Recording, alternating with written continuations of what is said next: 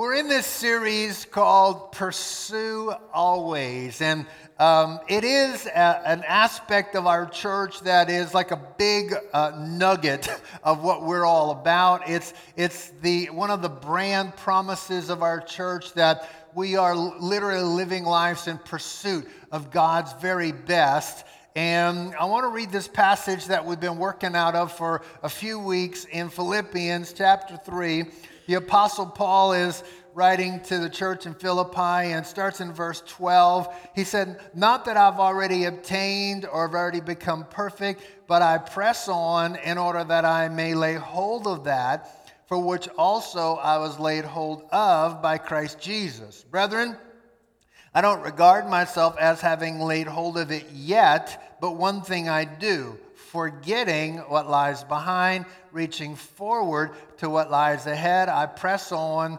toward the goal for the prize of the upward call of God that's in Christ Jesus. Let us, therefore, as many as are perfect, have this attitude. If in anything you have a different attitude, God will reveal that also to you. So, this idea of pursue always that you find in this passage of the Apostle Paul, the way he thought about life is one, he's saying, I just haven't arrived yet. And here's a guy uh, who has accomplished so much but recognizes, I'm still going to stay curious, I'm still going to be a learner, I haven't arrived yet. Then the idea of keep pressing on, then the idea of moving past your past letting your past go and forgetting it, leaving behind, getting healed of your past. And then the idea of always reaching forward. I want to focus in on uh, this one verse and an idea that's in this verse. Philippians 3:12. He says, "Not that I've already obtained it or already become perfect, but I press on in order that I may lay hold of that for which also I was laid hold of by Christ Jesus." I want to talk about this idea of recognizing and cooperating with God's call on your life. He says, I want to lay hold of something that I was laid hold of for. Today, I want to focus on this idea who you are, what you do, and how to get there. Who you are, what you do, and how to get there.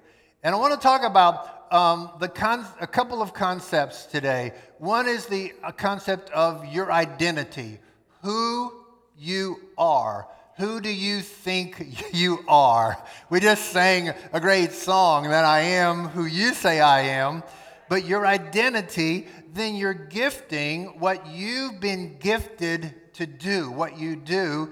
And then I want to talk about, about embracing the grace of God, how you get there. So, Paul is saying in this passage, Jesus laid a hold of me. Now I'm reaching out to lay a hold of that, the fact that he laid hold of me. When this idea gets real inside of us, it, it gives us this sense, this attitude of destiny, like I am destined for something.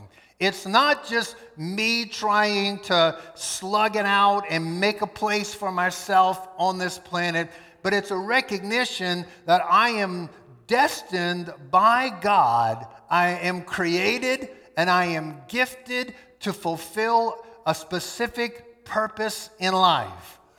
So Paul had this, had this revelation that seemed to ground his life that Jesus laid a hold of him for a reason.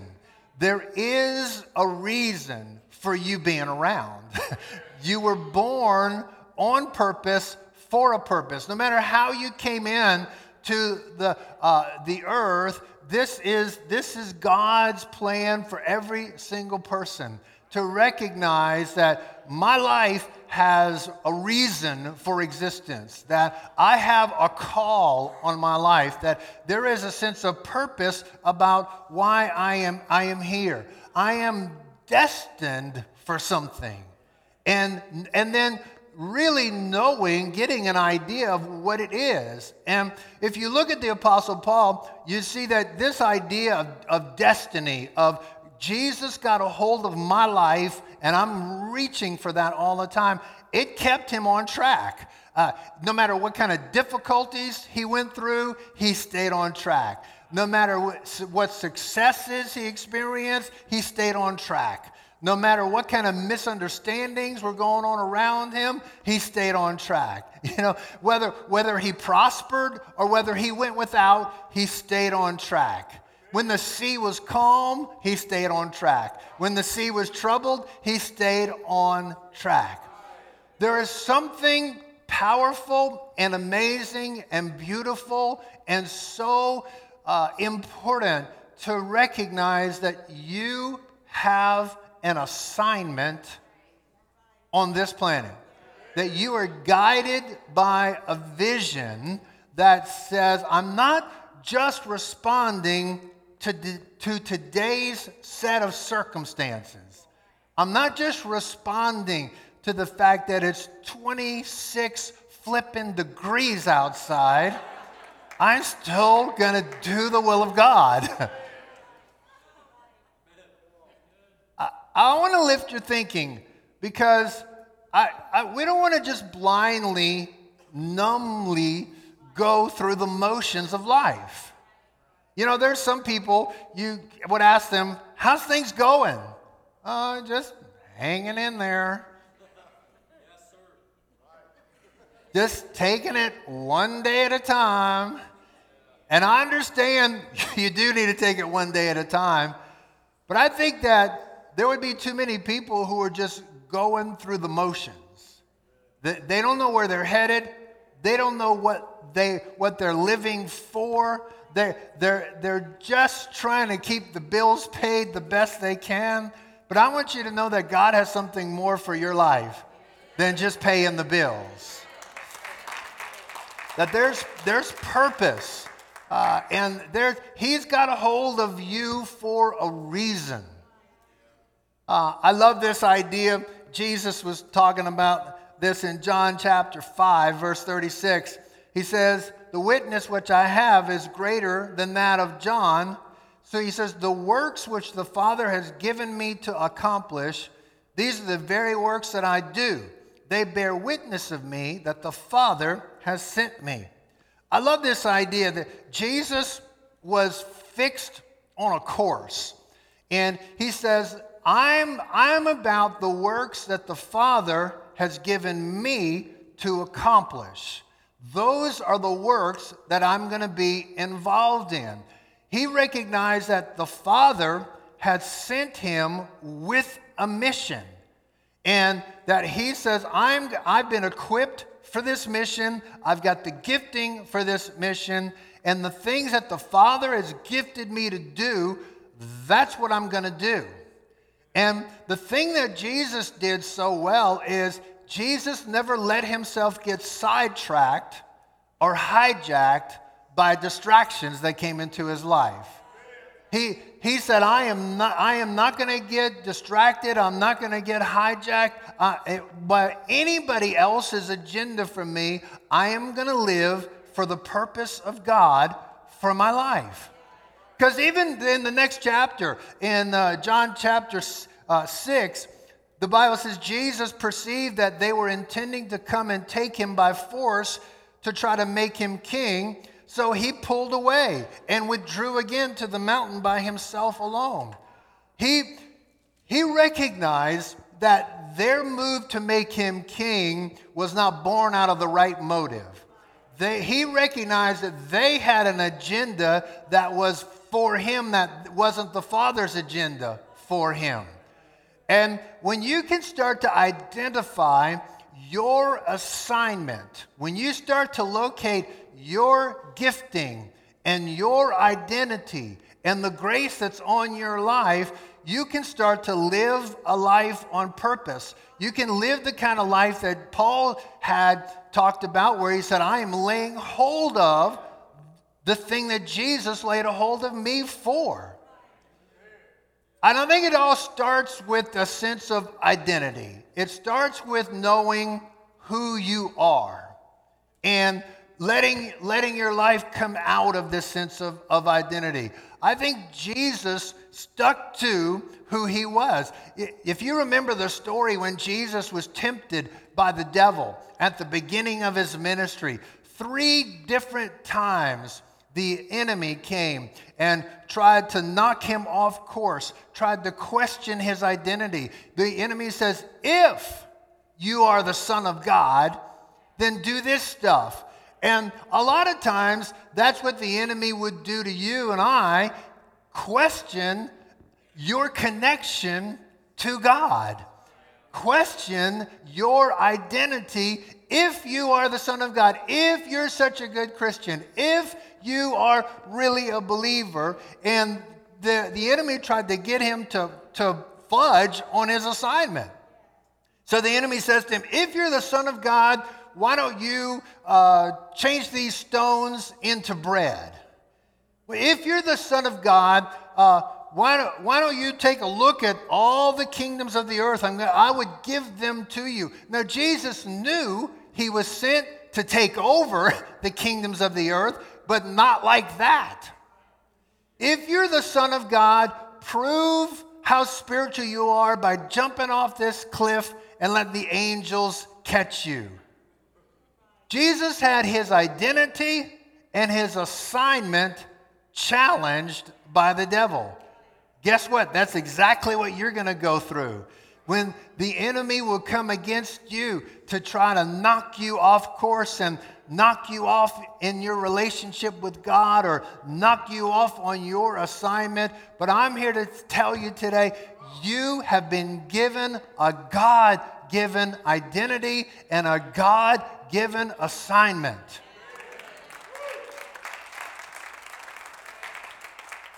You, you are called to be you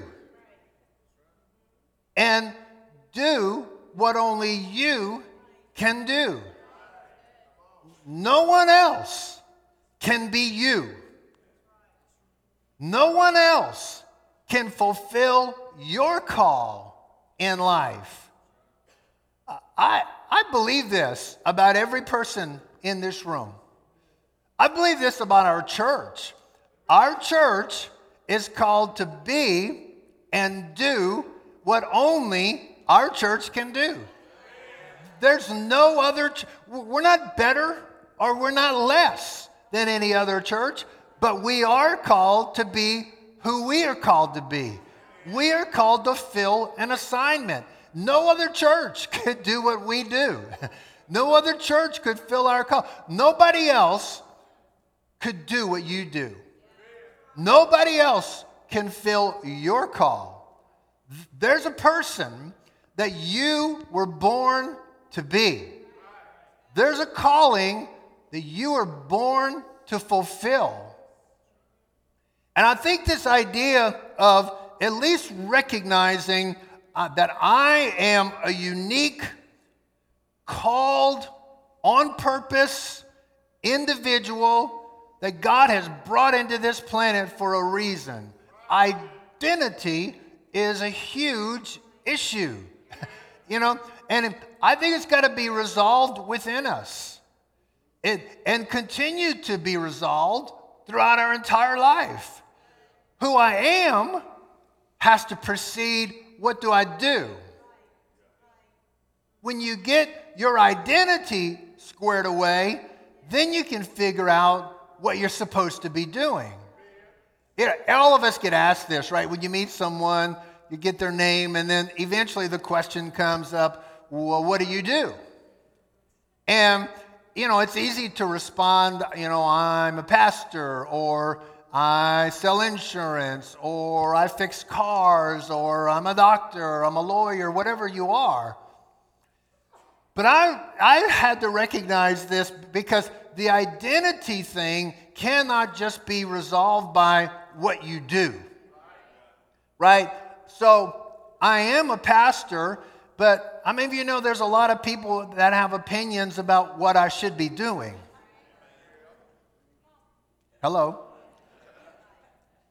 And what would make me unique for the purpose that God has from my life is I got to know who I am. not just I'm a pastor, but I also, I, this is my, my sense of identity. I'm a mindset changer. I'm a mindset expander. Uh, I'm a kingdom entrepreneur. Don't put me in your little box, right? Uh, I'm, I'm an enlargement mediator.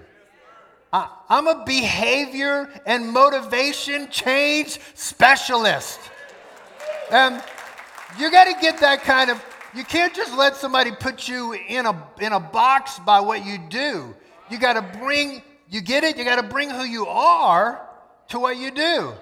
So we're just singing this song I am a child of God, I am a man of God. I am a woman of God. I, I, I am a people lifter. I am an opportunity finder. Come on, I am a prophetic visionary. I am a potential developer. I am a relationship connector. Identity precedes purpose. And when you start to get this clear idea of who you are in Him, so I bring all of that stuff to my assignment. So I bring that to being a pastor. I bring that to going to the nations and training leaders. I, I, I bring that to my children, and now I bring that to my grandchildren. I bring that to my friends. God has designed an extraordinary life for you. Let me try that again. God has designed an extraordinary life for you. And you gotta, you got to be careful about the perspective you let yourself hold to live life by. Because if you choose a perspective, and I'm not, I'm not asking anybody to get into pride, but what I am saying, if you choose a perspective, oh, I'm just nobody really, I just kind of make it through the day, hope I don't mess up too bad. If you, if you let that perspective run your life, you're never going to be able to fulfill purpose in life. You got to be careful about the perspective you choose to live life by because eventually you're going to start adjusting your life to fit your perspective. So, God's perspective is I chose you. I'm making you into something extraordinary. I'm making your life into something extraordinary. And I want you to lay a hold of that. I want you to pursue that. I want you to go after that. I think one of the perspectives that is important to carry is this is that my life on planet Earth is pretty short, but I'm living for an eternal life. That I'm, I'm making decisions about who I am and what I do and how I get there, not just based on temporary circumstances of life on planet Earth, but I'm living for eternity. You know, they used to have this thing, I don't see it as much anymore, but this idea of think global, act local. It's still good thinking. I, think it's good to have this idea think eternal, but live now. but could you shift into an extraordinary life of vision and purpose? Right? Could you be enabled by a sense of destiny. That it's not just you trying to slug out a place on this planet, but Jesus has gotten a hold of you for a reason, and you can live not in pursuit of getting people to like you, not in pursuit of a dollar not in pursuit of fame, but if you could get an idea, Jesus has got a hold of my life, and there is something that it's not just me at work, it's God at work. And I think this pursue always attitude recognizes there's, there's a God factor in my purpose in life. I was created and gifted and given an assignment for a reason. God did not have one of you, that's why He created you.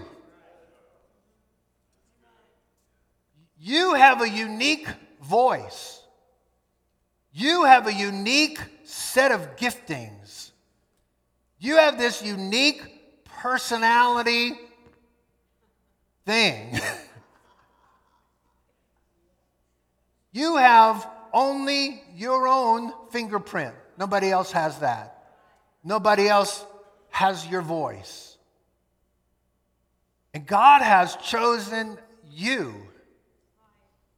I love this verse in Ephesians chapter 2. I'll get there in a minute. For we are his workmanship, verse 10, created in Christ Jesus for good works, which God prepared beforehand that we should walk in them. So it's a recognition I'm not trying to make a place for myself in this world. God has created a space for me. And I'm, my pursuit is to lay hold of the space that God has created. I don't know if that helps you as much as it helps me. but the discovery and development of God's unique call on your life, that's the path of growth for your entire life. The, the sovereign God has already prepared a great life for you a life of purpose, a life of meaning, a life on assignment He's prepared a great life for you. I love this passage in the message, but Ephesians 2, starting in verse 8. Listen to this saving is all his idea and all his work. All we do is trust him enough to let him do it. It's God's gift from start to finish. We don't play the major role. If we did, we'd probably go around bragging that we'd done the whole thing. No, we neither make nor save ourselves. God does both the making and the saving. He creates each of us by Christ Jesus to join him in the work he does, the good work he's gotten ready for us to do, work we'd better be doing. I love this idea. He's saying entering into salvation is so beyond our own goodness, our own strength, our own capacity. Ephesians tells us that we were dead in trespasses and sins. And the only way to enter in to salvation is embrace the gift. And in this passage, he's telling us the same way you embrace the gift of salvation, you embrace the gift of purpose. So, whatever God has called you to do, whoever God has called you to be, the truth is, it's as beyond you as salvation is beyond you. Here's the, here's the thing about having a God given dream and a God given vision it's always beyond you. sometimes, like, I think vision is fantastic, but sometimes it's like, It, it's beyond you to save yourself. And here's what the Bible says salvation comes by grace through faith. So grace gives it, faith receives it. And this passage is telling us fulfilling your purpose in life comes by grace through faith. Grace gives it, it's a gift. Faith receives it. And my job, your job, is to trust in, rely on, cling to God because it's God's job to do God's job, and it's my job to trust. I, I, like, I like what Dallas Willard said. He said, Grace is not opposed to effort, but it is opposed to earning. That's good thinking right there. You don't earn your ministry, you receive your ministry. You, you, don't, you don't earn your space in the world. You receive the space that God has ordained for you. When I think about this, the word gift in the Greek language, it's literally it's charisma. You get that's where you get the idea of charismatic. But charisma is charisma. It's charis is the Greek word for grace. So every gift that you have is given to you by the grace of God. And faith apprehends what grace is given. Your gift, your ministry, your purpose, your assignment, it's not earned, it's received. What's impossible to me is quite possible with God. Your dream will always feel like it's beyond your own capacity. That's, that's how you know it's a God given dream. The sovereign God, who's full of kindness, who's rich in mercy, who, who's great in love, who's abundant in grace, if, if he can sovereignly save me, I, I, look at, I look at the family I was born and raised in, and I'm, sometimes I wonder, why did I get saved? There was, there was no church background, spiritual background of any kind. Why did God pick me out of that? If God can sovereignly save, then God can sovereignly fulfill purpose in your life. Surely He can sovereignly work out what He has prepared beforehand for your life. That's why I want to encourage you to have the Apostle Paul's mentality. I am reaching to take hold of the reason that he took hold of me.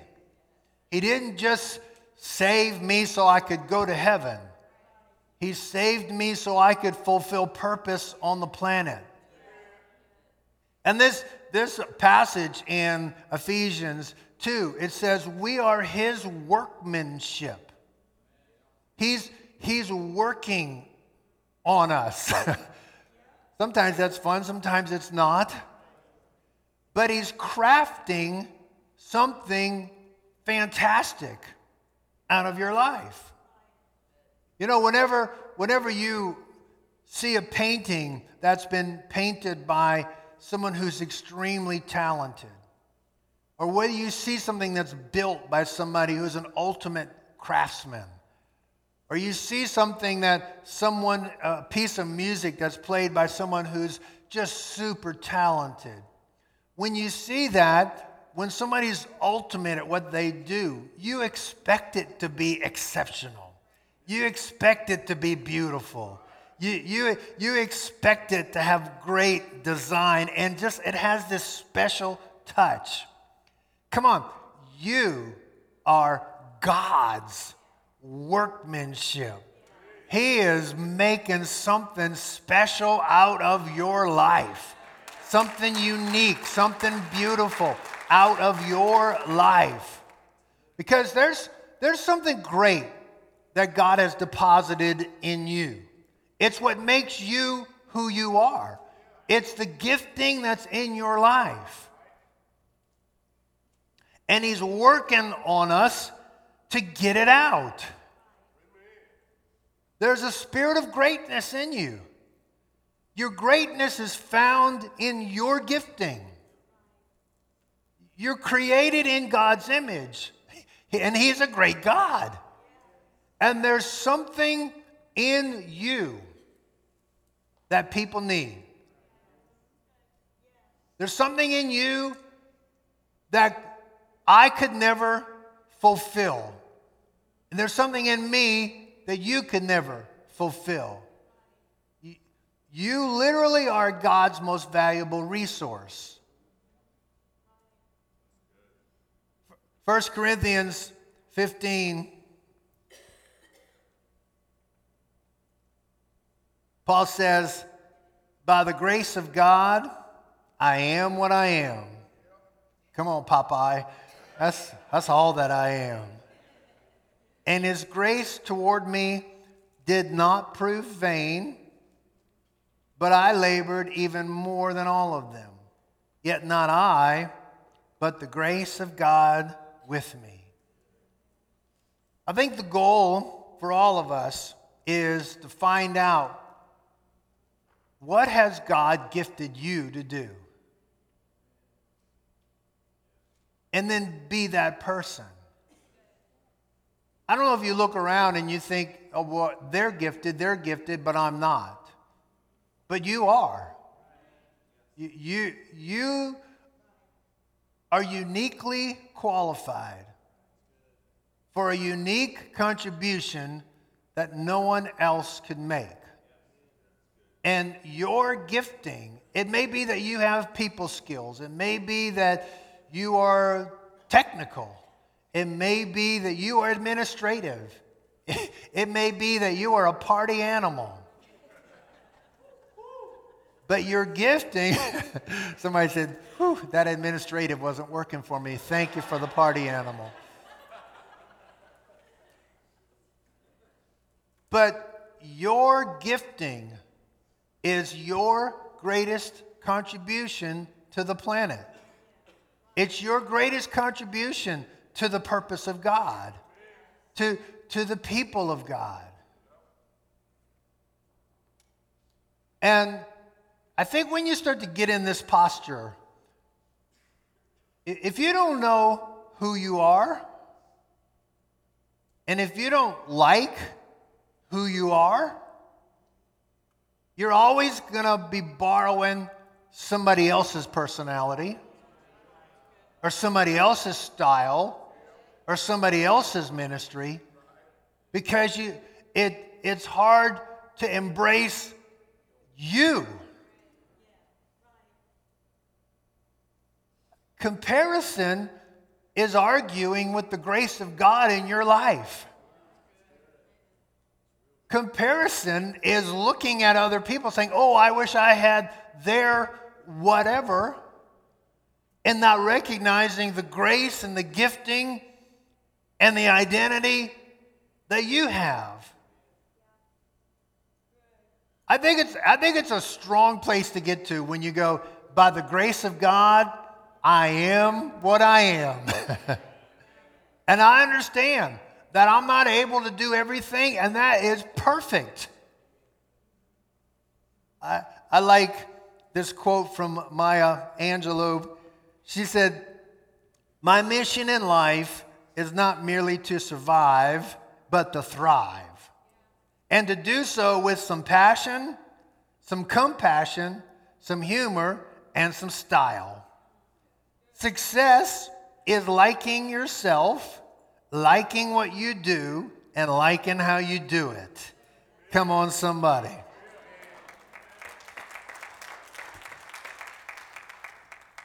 You were created on purpose, for a purpose. And just like the Apostle Paul, you find that purpose when you find yourself in Christ. I want to pray with you this morning. I want you to bow your heads, please, and I want you to close your eyes and let's just pray together. Father, I'm praying for every person that has maybe downgraded their uniqueness, downgraded the call of God that's on their life, maybe compared to others and just felt like, well, who am I and what can I offer? I am praying right now for uh, open eyes and open heart and open hands to receive that unique assignment, anointing that you have put on each one of us. With your head bowed, your eyes closed, maybe you're here today and you've never just surrendered your life to Jesus. I, I would love to pray with you. Or maybe you're in this meeting and you used to be close to God, but you're not where you used to be. you have drifted, or you've gotten distracted, or you know that you're just not where you could be or should be. And I'm going to ask everybody in the room just to hang with us for a minute. This is a super important moment. We're going to all be done in a few minutes together, but this is a vital moment. Maybe you're here today and you don't feel confident about your relationship with God, and that's where it all starts. That's what the enemy questioned on Jesus. If you're the Son of God. And I want to pray with you today. Maybe you're going to surrender to Jesus for the first time, or maybe you're going to come back, or maybe you're just going to go, I want to know for sure. Pastor, would you pray with me? Nobody's looking around, but if that describes you, and you say, include me in this prayer, I want you to lift your hand real high right now. God bless you. Come on, anybody else? All over the room, just lift your hand. God bless you. Thank you. Anybody else that just wants to say yes, just wants to surrender, just wants to make sure you're right. God bless you. Anybody else? Thank you. Amen. Let's pray this prayer together. This is for everyone who lifted their hand, but I love it when we all pray it together. Everybody say, Lord Jesus, I open my life to your love and to your lordship. I need you. I want you in my world as my Lord. I know I've sinned. I come to the cross where you've paid the price for my forgiveness. Today is a great day. It's a new beginning as I surrender to Jesus. Help me become the person you created me to be. Amen. Come on, let's thank the Lord.